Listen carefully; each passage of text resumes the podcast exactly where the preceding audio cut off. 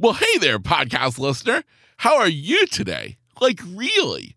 Because if I could be honest, you're looking a little stressed out. And that's okay because I've got your back.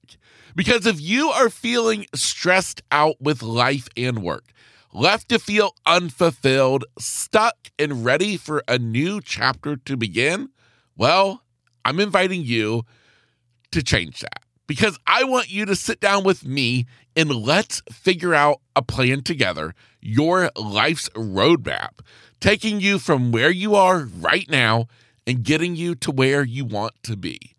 All you have to do is head on over to workwithkevin.coach. That is workwithkevin.coach to sign up.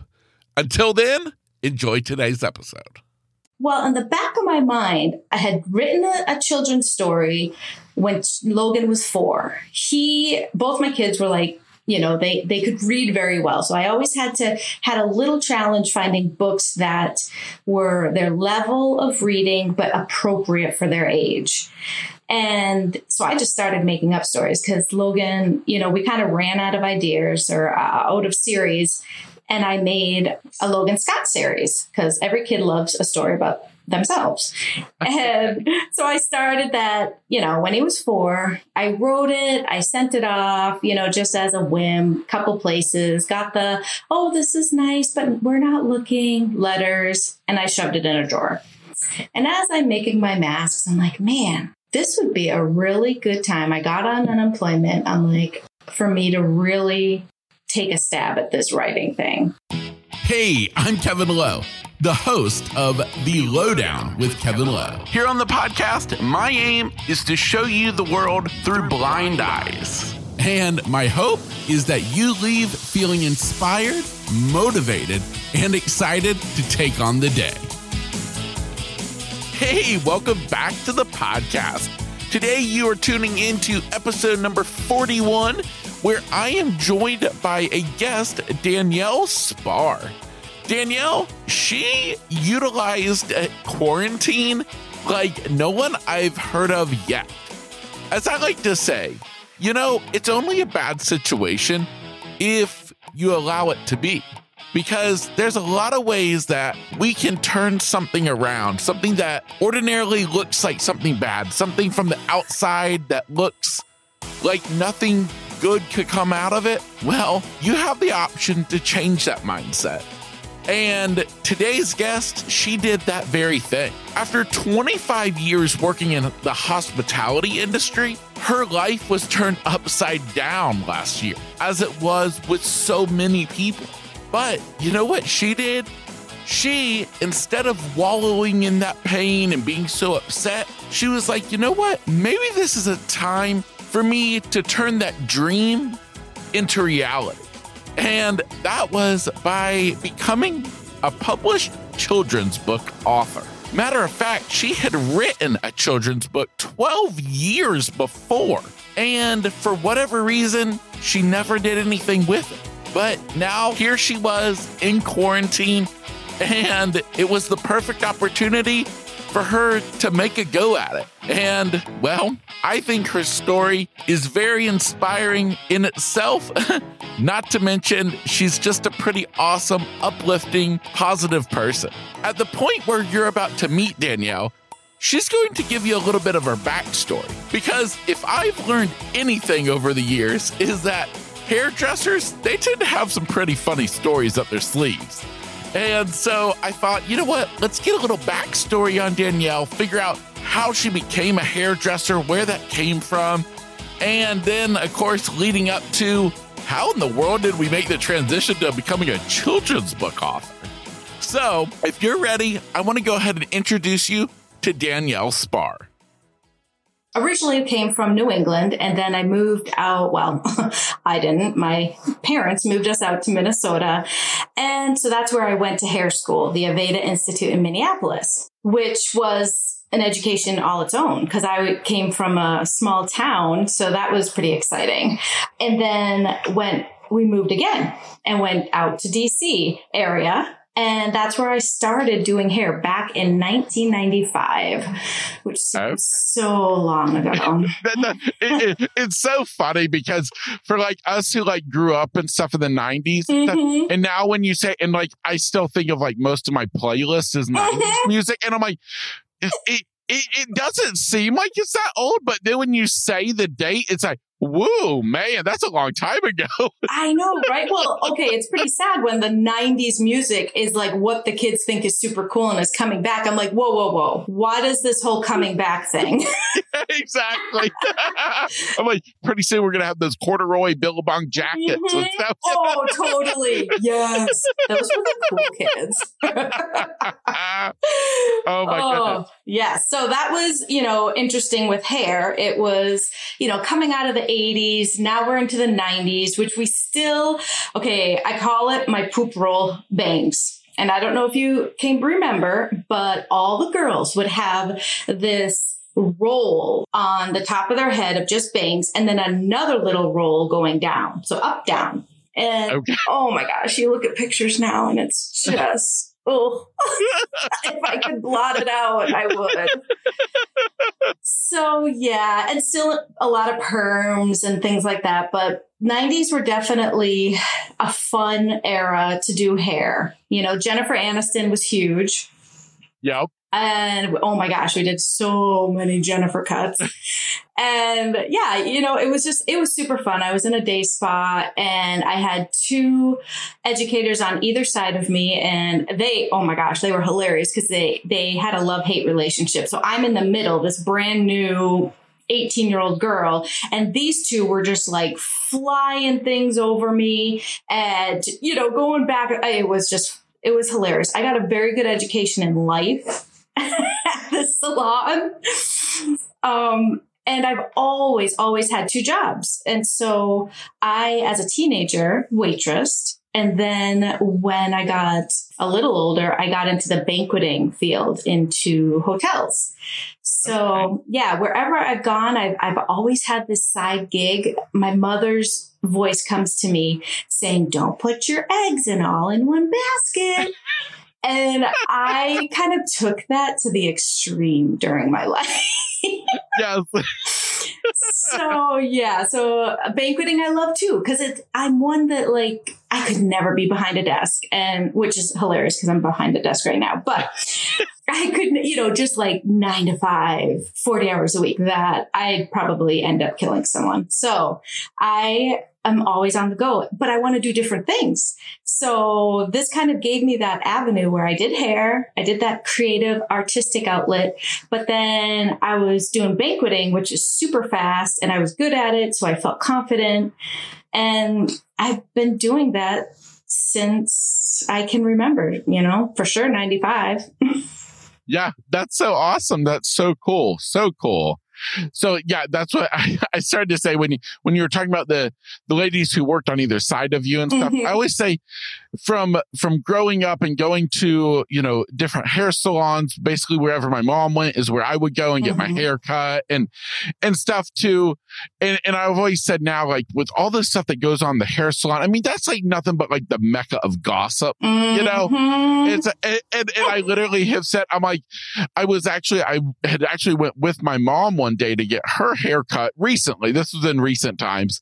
Was with my mom. She was there and and no, her hairdresser. She actually used to cut my hair and mm-hmm. stuff. And and I told her we were talking about my podcast, and I told her I said, you know, I'm like. I almost feel like I could do a whole podcast on nothing but interviewing hair hairdressers. Yeah. Oh yeah. And just getting them to spill the dirt. Mm-hmm. You know? Mm-hmm. you, I'm telling you, we are the cheapest psychiatrists there are. because people just yeah, they sit in our chair and it everything comes out. That's right. That's right. That's so fun. Well, I have to say now, now I'm now I've I've I've gone over to the men's side. I'm at the barber shop mm-hmm. and and I mean, I love my barber. Mm-hmm. I love the barbershop. I mean, it it doesn't quite got that same uh, same kind of energy as the hair salon. I, Yeah. I must say. yes. Oh, yeah. And it's great. It, it's hilarious because, you know, you have these high profile people come in and you get to know them. And hair is such a personal thing and it's such an intimate thing. I remember in school, they used to say that we had to be very respectful because we were one of the few professions that were allowed to touch people in, in a very personal way, like in their bubble without really having to ask, you know, because that was, you know, us and doctors and dentists, like, and so to just keep that in mind that, you know, they're going to get bonded with us because of that. And I found that to be so, so true. So That's it, interesting. I never even thought of it in that way, but that is so true. mhm. That's very cool. Very cool. So now, now at some point, obviously you became a mom because I, I, I know you, you've talked about, I've seen when I was reading up on you, preparing for the interview. That you- you me? no, just kidding. Yeah, uh, yes, that's every good podcast host must stop his, oh, his guests. cool. Yes. That's awesome. But I, I love the fact that I saw something that says that you are a mom of two very independent children. hmm Oh, yeah. Ooh, that only moms can do that. hmm Mhm. Yeah, I'm telling you. That's when I learned how valuable wine was to a woman. Is when I had kids. oh, Oh, my goodness. yeah. My So, so go ahead. do you have, do you have daughters, Yeah. sons? So I have a daughter who is my oldest. She is 20 now, and I have my son who is 17 now. And even other so I was the parent that would show up and the friend my friends would be like, "Wow, your kids are so so excitable." And or active, like all these great words to say they were like crazy, okay? And I just smiled like, yeah, I know, I know. And my one friend was like, you do realize you had a stopper kid the first time round. And I was like, what are you talking about, stopper kid? He's like, you know, the kid that you have that you're like, I'm not going to have any more kids. Oh, this is. And I was like, yeah, I have two, dude. And he's like, I know, you had two. Like, okay. No That is so funny. but they they it was never a dull moment not one i mean i have so many stories that i could be writing books for years to come just on what they put me through that is that is so funny. That is so funny. Well, but I well, wanted them to be independent. You know, I mean, Yeah. I my parents were were awesome, and you know, I was that typical middle child syndrome, and and we had a lot going on in our life. My brother had you know leukemia when he was born, my baby brother, and so I definitely was the acting out sort and put my mother through the ringer. In fact, I bought a book when I had my daughter, and she was probably two, of how to raise a spirited child. And my mother started laughing when she saw me reading it. And I was like, what are what are you doing? And she's like, okay, I have the tape recordings of that book back when you were two. what? No way. Yeah, it No was way. like named how oh how to raise a willful child, and she's like, Okay. and I bought it because of you. I'm like, well, is so funny. yeah. I was like, well, you know what they say about karma.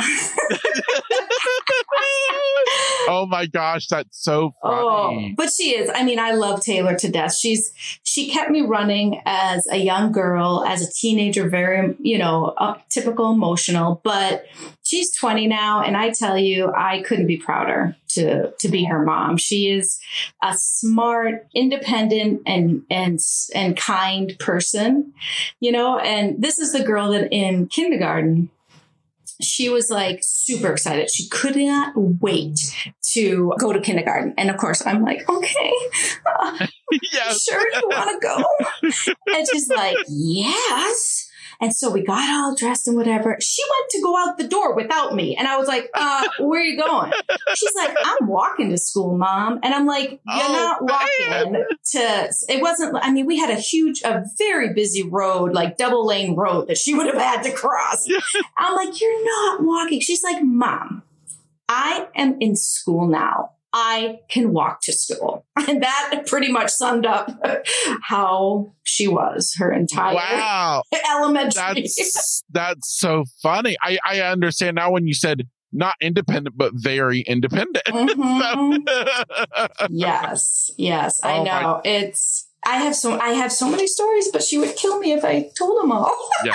Well, we, we don't want to do that. We don't want to do that. We don't need to get mom in any more trouble. yeah, right. Oh. My goodness.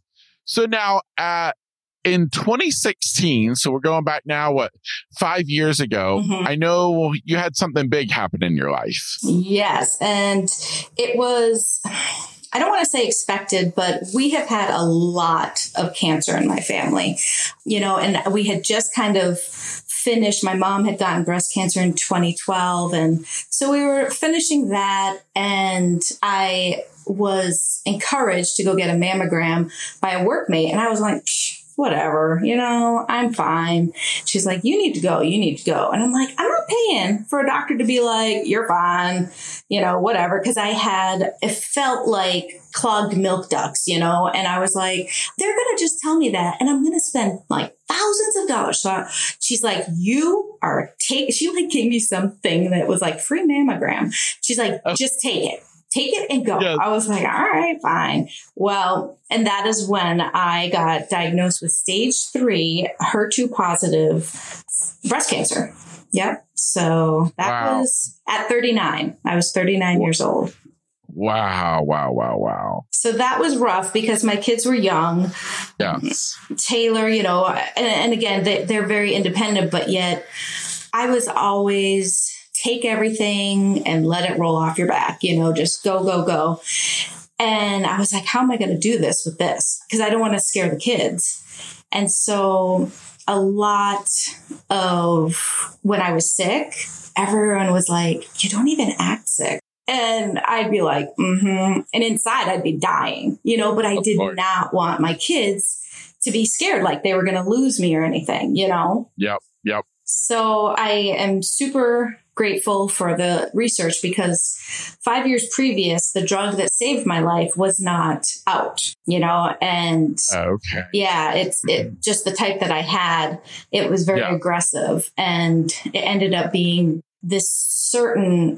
I mean, they gave me four drug, like they pumped me full of poison, but this Yeah. one certain drug is what actually killed the specific gene that had mutated. Okay. So I went Wow. through the the ringer. You know, I went through heavy chemo, radiation, double mastectomy, reconstruction, and I'm going in again for a little bit more reconstruction to kind of fix some things. So definitely a long process. Absolutely. Absolutely. And I know, I know from my, from my own family, I know the women in my family, it runs, it Mhm. runs in, in the family. And I know, gosh, maybe a year or two ago, time always gets away from me. So it was Mhm. probably long ago. And I think is I remember my mom, she, she had a scare. Mm. and it ended up after uh, several different types of you know mammograms or whatever they did you know turned out to to be nothing Oh, good. but i can remember just even that i mean even me i mean as as a as a grown adult it's still my mom. Hmm and and there's nothing quite like the relationship child has with their mother. And i remember i remember i was scared to death. And and i mean and i can can just imagine you know you with your kids and Mhm. and i was wondering i mean they were older by that point and stuff but did did you feel like your the relationship even between you guys even probably got a little bit stronger through that Oh yeah, yeah, definitely. My daughter who internalized, you know, she kind of flipped a switch when she went into 5th grade and and everything got internalized and we were dealing with anxiety and so forth and so I would try my best not to show, I guess, weakness. And she understood that. She always was a kid that could could kind of sense like say someone didn't didn't like you know an adult didn't like her or whatever she'd be like why does that person not like me? Like she'd get that right? Mhm. so she was very intuitive. And so through this it was hard to, to fool her. And she would come and she would just lay down beside me. Or when i would get that chemo can make you very paranoid. And i would get like super paranoid about her biking around. I mean we have a very safe town but it was like it wasn't my my mind wasn't in my control. And she knew that and she's like yep i'll come home. And yeah and she just afterwards we just had a talk recently and she's like yeah i had never seen you cry before you had cancer. And i was like really? And she goes no i didn't think y- you could I was like, "Oh, honey, Yeah. I cried a lot. I Yeah. just didn't st- show you, but I couldn't control myself emotionally, and that definitely she became protective and would ha- a huge help with her brother. Her brother was younger, and of course, he didn't quite get it. Like he did, but he was I. He believed my lie that I was fine. You know, Yes. Oh, believed. He was like, "Okay, Yes. can you make me some breakfast?" You know. yeah, exactly. oh yeah, brat. That's so funny. so, but yeah, and Yeah. and he knew I was sick and I didn't feel good, but it it was definitely take. And our family grew very strong, you know, and and. I wanted to make sure that it did do that because, like I said before, my brother, when he was three, he had already had a hole in his heart that had to be fixed, but then he got leukemia. And sickness, I found in a family either breaks you or makes you stronger. And I wanted it to make sure that it made us stronger and not, you know, for the stress, the stress of me and Rick, my husband, for it to solidify us instead of the stress of everything, you know, breaking, getting mad at each other whatever. You know what I mean? Yep. Yep. No, I know. I know exactly what you mean. I totally get it. I totally get it because because I I went through the same thing when same type of situation when when we found out that I had a brain tumor when I was a Mm. teenager and and when I had that surgery and I said Mm. in times like that it was a, another reminder how my parents who had divorced when I was very young in like second grade but in times when it mattered I, I always said that the two families came together as if they were one Yep. And you know and, and i feel like through what happened to me that surgery becoming blind and stuff hmm i i do. I feel like it there's always there's always little gifts even in in the in the saddest and hardest times hmm there's goodness that comes. And and those bonds being built stronger are definitely a blessing Yep, exactly. You really see that the people around you that love you, it it's not just for show. You know, Nope. they really do, and they'll put aside their differences because they love you. You know.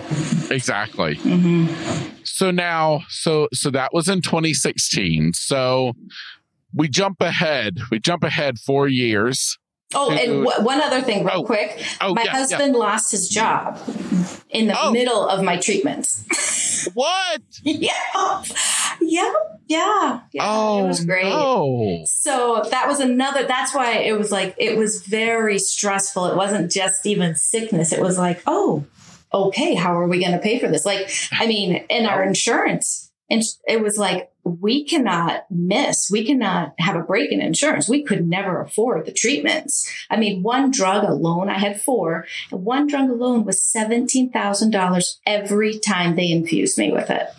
And I had six Hmm. infusions. So that was yeah a little crazy too so just had to do it that always it always it always seems like when when we're at our breaking point we just go ahead and get hit one more time Yeah. you know? Like, oh yeah. it's like it's like come on please a break would be so awesome right now. Yo, it's like nope you can take another whack you know? Exactly. Yo yo oh my gosh wow. Okay so now we've just added on to it. We've we've we've made the situation even more complex. But then then we skip ahead Mhm. to last year because i know last year was 2020 was obviously a big year for for everybody in the world. i don't know what you mean. No yeah exactly. She, she, danielle's like what are you talking about? Yeah. But- oh yeah yeah. but for you it was a very pivotal year mm-hmm. And I feel like, and so I would love for you to kind of unpack that for us. Sure. So I was again always having two jobs, and I was a hairdresser and a banquet captain, they call, but kind of lead events at a hotel. And the pandemic hit, and we kept hearing about like you know, in Europe or in China, things shutting down. And we're like, yeah, that's never, never going to happen here, though. so we'd go to work and we'd, you know, we're like, well, I haven't heard anything. And then one day the world shut down. And like we were working, and my manager came in and was like, we are shut down. I was like, huh? She's like, yep, we are shut down. And it was just, the craziest thing. And then we thought, oh, okay, fine, it'll be a couple weeks, you know. And at first we were all like, woohoo, you know, vacation. you know, we're forced to do nothing. Hello, great. Yep. And then, oh, it was the best because I swear everyone and their mother was running to the liquor store. I was like, because, you know, everyone's like, everything is closing. And then all of us are like, even the liquor stores. and I went to get some wine, you know, and oh yeah, there was so many people there. I was like, oh man, I better load up. Which we learned the next day they were not going to close, so that was kind of hilarious. Yeah. But, yes. oh, but yeah, that was a definite. Once the weeks went on and on, I was like, I can never sit still. Okay. So, I mean, when I had cancer, the first day of my treatment, I came home and put a, a, hole in my wall because I wanted to make a picture window in from my kitchen into my living room. And I'm like, well, I'm going to be off work anyways. I might as well make it count. And so I took a hammer and started, you know, opening a wall. Like my husband never knows what he comes home to. wow. So, okay. and he of course was like, okay, so um, what kind of things can we do? Like, yeah. how about you, how about you do this? Like he's giving me all these ideas. And of course I'm yeah. just like, shut up. I'll do what I want to do. honey, I've been watching DIY. This house will be renovated by the end of this treatment. Exactly. Fixer Upper on steroids, man. so um, we did, you know, and then of course my daughter's the same way as me. And so she started like building things. And I'm like, ooh, I know, I'll make masks. So then, you know, I'm like making masks and whatever. Well, in the back of my mind, I had written a, a children's story when Logan was four. He, both my kids were like, you know, they, they could read very well. So I always had to, had a little challenge finding books that were their level of reading, but appropriate for their age. And so I just started making up stories because Logan, you know, we kind of ran out of ideas or uh, out of series.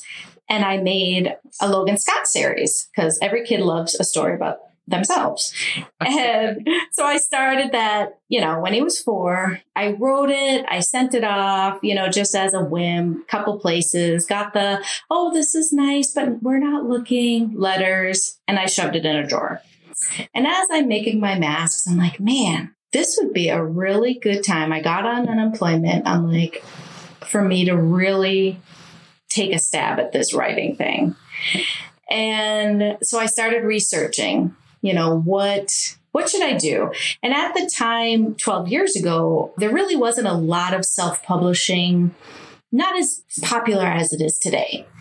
And so then I started researching and all these different things that you could do yourself. You know, Katie, Amazon came out with KDP, Barnes and Noble came out with Press. And I was like, well, I could actually do this. I could get published and and start this whole journey. So I started doing it. I started writing. I had different stories in my head, but I started writing them down And then I went through the whole process of illustrating, of getting it edited, of getting a cover done. Found all these different places that I guess the world knew about. I had no clue. You know, like Fiverr, Fever. Oh, yeah. Yeah. I use it all the time. yeah. I was like, dang, this is awesome. And so, yeah, then I released my first Logan Scott story about an early chapter book for young kids that are transitioning from picture book to chapters. So it has a picture per chapter because I love, there's a, a series called Junie B. Jones, and we love that series. We laughed out loud at that series. Hmm. and it had the kind of the same premise, like a picture per chapter, and it was funny. Like I enjoyed as a parent reading it. So those were the things I wanted in my book. I wanted it to be funny so that the parents got the jokes, you know, that I kind of Yeah. slipped in there. And Yep. Yep. then the pictures would also give the kids still that visual kind of boost for their imagination that they could be like, oh, okay, this is what, and then their imagination, you know, could take off. So that is how the book got born is is because of the pandemic. So like you said before, it's like yes, that was a horrible year and I I you know, my heart goes out to all those that have lost someone because of COVID. But thankfully, in my case, there was a silver lining. And I, I was able to pivot, as you said, and start this completely different new career. And I found out that I really like doing it. That's Well, what kind of and- shocked me. and that's so cool. And I and I tell you though, to be honest, as I'm sitting here thinking about it from our earlier in the conversation, you can see though where it plays right in line with the creativity that came with being a hairdresser Mhm. to now designing these books for children and and I think that's pretty awesome. Now I'm curious, the illustrations, did you do those yourself or did you hire those to be done? So I did them myself, and I'm super embarrassed of the very first book. Like, if I could grab every single one of them that are out there and burn them, I would. Oh no. because okay, so my husband's like, yeah, yeah, you know, just throw up some some stick figures. Like, look at Diary of the Wimpy Kid. It's stick figures. So Yeah. I like literally in one night did like an illustration per chapter and took like a picture of it and loaded it up didn't do anything i mean it was it was from my coloring pencils i mean it Yeah. was so archaic and oh oh yeah it was a little That's- rough That's funny. That's funny. So now, so now you said not just book, but books. So how many books have you published? So I've published four. I have a, a girl picture book called Nikki and Tay.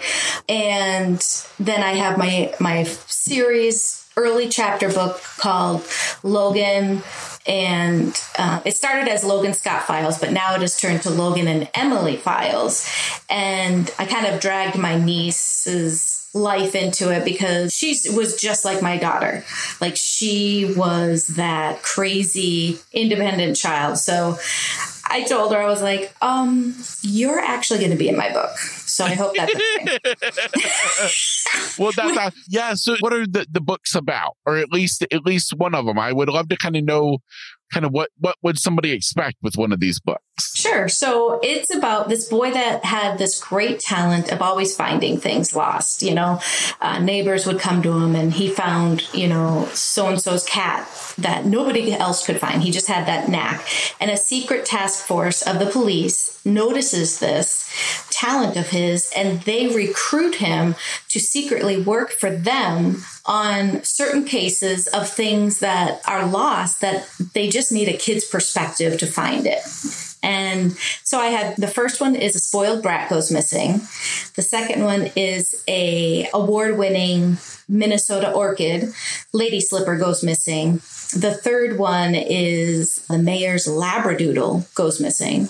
And now this fourth one that I'm actually in the process of publishing is it's a special edition because it's about my dad who has Alzheimer's and grandpa goes missing. And Okay. yeah, that one I'm really excited about because I'm also going to give some of the proceeds that I get from the book for the book's life to the Alzheimer's Association. So, that's awesome. Yeah, that I'm really so awesome. I'm really excited about that. And that's that's another thing that happened in our life is we actually moved in with my parents. We made the basement uh, an apartment because my dad and mom did not want to move. My dad's Alzheimer was getting worse, and so it's like, well, you you can't be by yourselves anymore. So we yep. again have our house rented and and live here. And wow, uh, wow. I I really want the conversation to get started with with parents and their kids because we had to have that with our kids like okay this is what's happening. It doesn't mean that he doesn't love you. He may at some point in life not remember you but he in his heart still loves you you know? And i just think that's so important to you some people don't realize how much kids pick up. And so that's why i created this book because i want to let them know that, yeah, this is happening and I get it. You understand what's happening. And here it is. Here's a conversation that you can have. Absolutely. I, have always said that people do not give kids enough credit, mm-hmm. that kids are so much smarter than parents want, want to realize. Yep. And and and by kind of negating to talk about that and treating them like they don't know mm-hmm. is really kind of doing more harm than good it really is because then especially now in the tech world i mean you can go on google and and do that whole deep dive and kids oh my goodness i so I, I, I, read children's books online too because when the pandemic hit, I, I realized that oh these poor parents, you know, now have to become teachers and it was and and have to work. So I started doing a YouTube like read read books for kids for free. oh, see, now my brain doesn't work. Now I was like, why did I start that conversation? Yeah, yeah, yeah. this happens to me all the time. Yeah.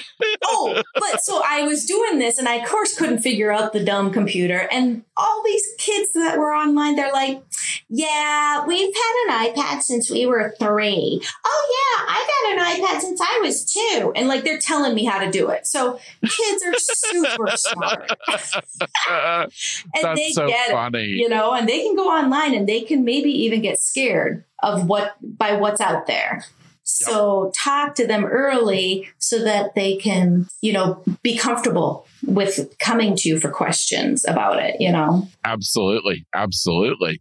Now, do you have any intentions of writing any more books? I do. Yep. I have actually a picture book that I just wrote down kind of the outline of for anxiety. So my I, my daughter had anxiety when she got into 5th grade. She was very smart. Her doctor said she was too smart for her own good. And she was starting to do bad in school simply I finally found out because all the cool girls weren't good at school. And so uh, she wanted to be like the cool girls. And then she started having stomach aches, not wanting to go to school.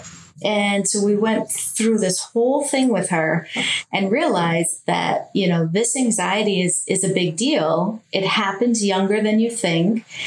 And one thing that would trigger my daughter is doing too much. You know, I don't know if you you ever see the kid that has like the baseball bag and the soccer bag and the hockey sticks yep. and the, like they're in everything, right? And it's because yep. parents want to give their kids everything. They're like, yeah, okay, try this, see if you like this. Okay, try this, see if you like this. And what some kids what happens is it it is too much for them. They don't have any downtime to just relax and do nothing. you know? Yeah. No, it, it's true. Yeah. So I want, I have a picture book started about that it's okay to say no, you know, where yep. she's invited to this, she's invited to that. And she starts having stomach aches, the little girl. And the ending is, you know, why don't we just stay home, get a movie, and, you know, just have a, a girl's day? And then all of a sudden her stomach goes, stomach ache goes away. Yep. And that's where, you know, we have to remember that kids are just kids and they don't have the emotional makeup of an adult to handle all that. So sometimes you just got to say no. Yep. That's that's so true. So true. And and you know, and as I'm listening to you talk about your books and and it's obvious that your books are some of inspired, you know, even from from events in your your own children's lives or or family. And, and I thought to myself, what a neat way for for anybody honestly like sitting here listening to this what a neat way to turn what you're going through in life into something that to, can help others by by turning your story into a book. Whether whether you know a children's book or a novel you know what i mean? Yeah and so i just think that's really awesome that you've been able to do that. Well, thank you. I do have a novel in the works too, and but I'm going to use a pen name because it's about my life. oh, yeah. and, um, so I don't want anyone to be like, "Wait a minute, that's me in that book." that's right. Exactly. Oh, that's so funny. So yeah, I have that going too, but I'm not going to tell you my pen name. that's right. Okay. Yeah. Exactly. Oh, that's so funny. So funny. Well, if I have you come back on, you're gonna have to like change your voice or yeah. Oh, I'll get, yeah, I'll get one of those things that I sound like a man. That's so funny. Oh my gosh. So now I would love to know because I know there's a lot of people out there who at some point in time have thought about writing a book themselves. I know myself, I literally have folders on the desktop of my computer of different book ideas I've come of writing my life. Mm-hmm. What advice do you have to somebody who, who's thought about it, thinking about it? Do you have any advice? I do. So the first thing is do it. Just do it. As far as you can give yourself all the different things that could go wrong. You could bind yourself up with the fear of, oh, what if nobody likes this? Or, or what if, what if, what if? You just need to silence those, to put those, you know, stomp them down and just write the book. The biggest thing that if I could do over, and I, of course, now see it all over the place, is have a professional editor edit your book.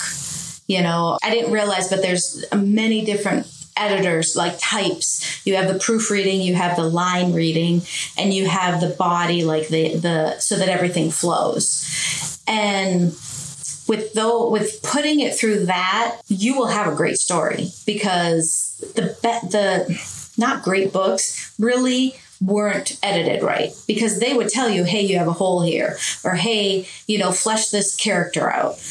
But everyone has a story. And a lot of times, your story is the same story as the kid down the street, and he's thinking he's all alone, you know? So yep. that's what my novel, I didn't want, I wanted to write it. I didn't want to write it. I wanted to write it. I didn't want to write it because I went through things. And I thought, you know what? I'm going to write it because if anyone else is in my situation, I want them to know that that they can make it. They can come out on the other side. And then if it's not if it's a funny book, if it's, you know, a carefree book, we need that too. So, yep. you know, this life life is so hard as it is. It's very stressful that writing is a great stress reliever. And if you can now there's so many ways that you can get it published. You don't have to pray to the publishing gods and have you know some big traditional publishing house pick you up. You can do it yourself. There's hybrids that you know you do it but then they help you. There's so many ways to do it that i just recommend start writing. Once it's done, the most important thing is getting it edited and then going from there. All right.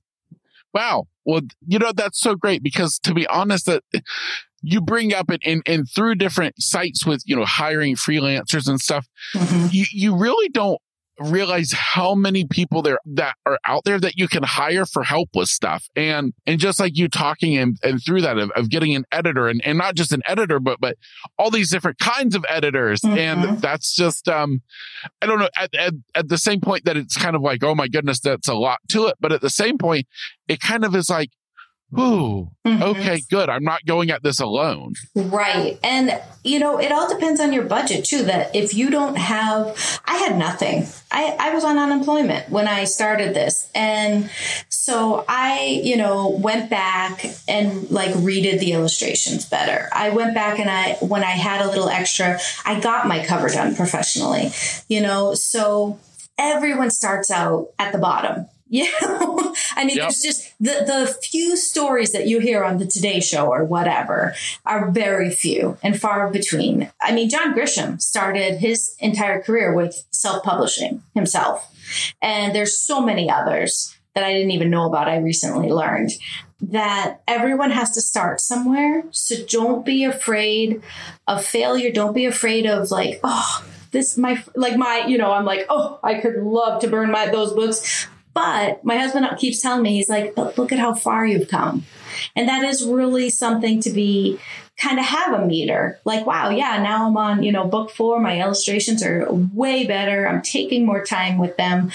And i can see the progress. And you feel good about yourself because you're like hey you know i'm doing a lot better than I, I when i started out. And everyone can have that feeling. And it's such a euphoric feeling you know your serotonins are working that i just encourage that anyone that wants to to just do it try it out Yeah. Well, that's awesome. I'm sitting here thinking to myself, oh my gosh, I'm kind of dreading my family listening to this episode because they're going to be like, see, Kevin, you just got to do it. You just got to do it. She told you. I did. I did. So I want I want to, you know, hear about your book next time we talk. all right. All right. oh my goodness. I didn't expect to get homework out of this, out of this conversation. I'm a mom through and through. That's we'll right. have your homework. oh my goodness. Well, well, I have three last questions Mhm. to to kind of wrap things up, and I would love to know because you've been through a lot, and so I would love to know what do you feel is your most brave moment? I have been asked that before, and I, I so I have had time to think about it because there's lots of moments in my life that I was like, wow, I, I look back and I'm like, I can't believe I did that. But what really in my heart I feel is a certain day I can remember it clearly. I had been throwing up. It was when I was sick, and my daughter, I could see that she was really getting scared, and so she had come down to the bed bedroom where our bedroom was and she was like are you okay? Are you okay? And i like reached down deep and i was like i have got to assure this kid that i'm fine. I'm going to be here for her. And so i mustered up strength you know from high above and was like yeah you know that this is just what happens. And and went upstairs and we started doing something else. And i could see her being relieved you know, and it took everything I had, not because three days after you get chemo, it really hits you like a ton of bricks. And looking back, I don't know how I did it, but it just really, I was like, I was proud of myself, you know, because I, I always wanted to be the best mom that I could be.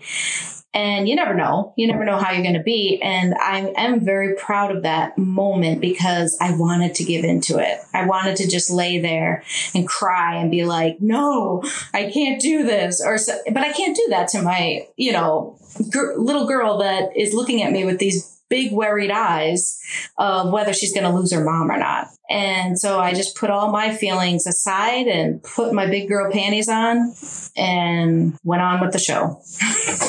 Wow.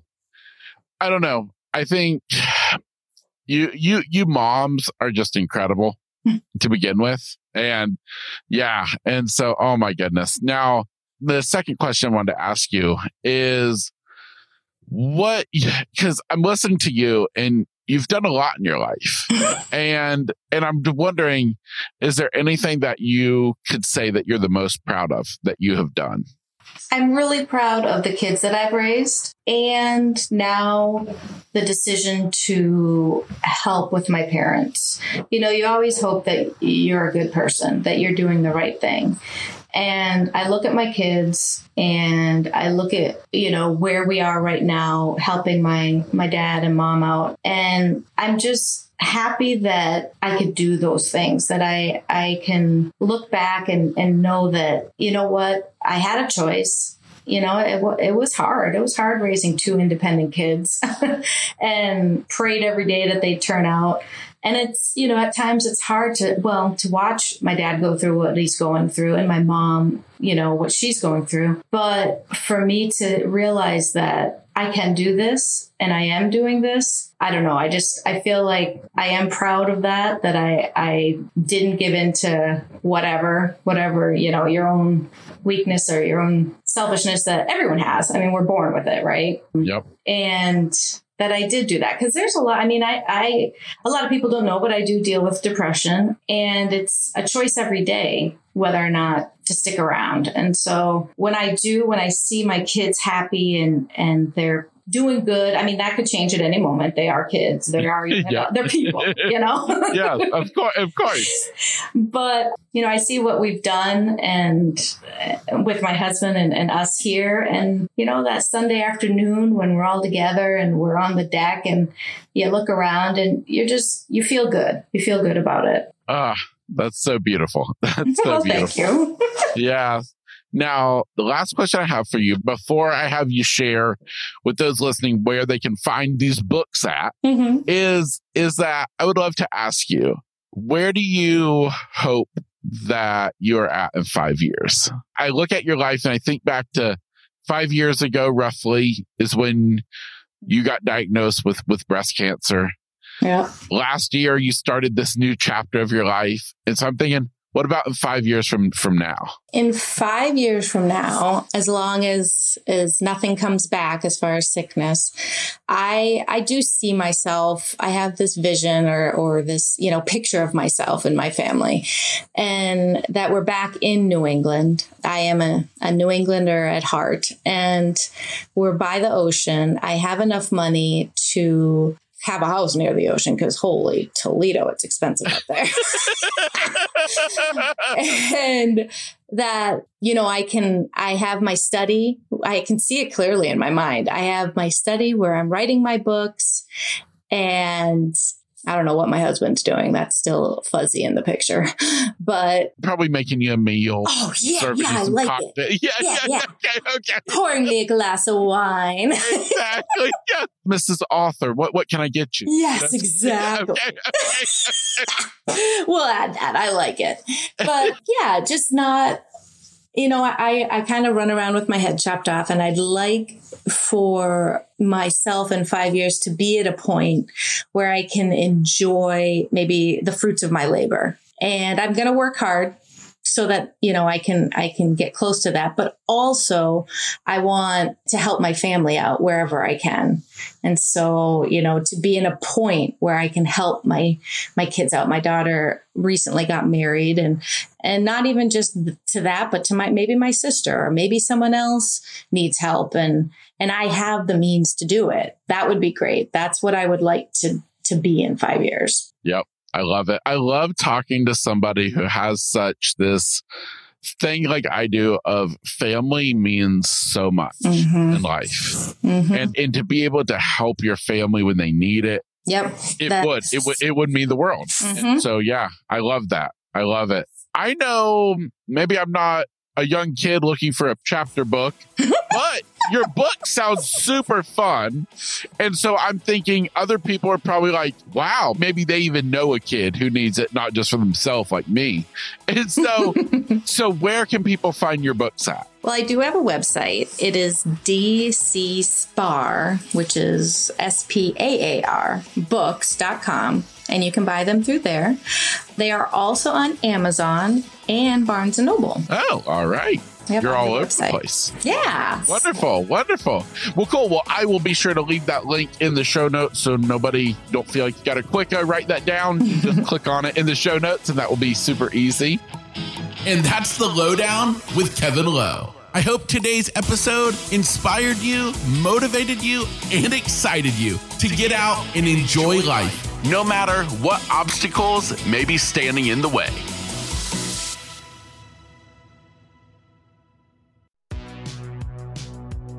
Welcome to the All 80s Movies Podcast. I'm Bill.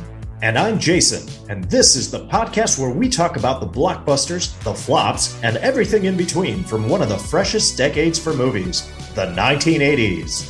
So whether you're a brain, a jock, a valley girl, or a Jedi, we've got some 80s classics for you. Do these movies stand the test of time?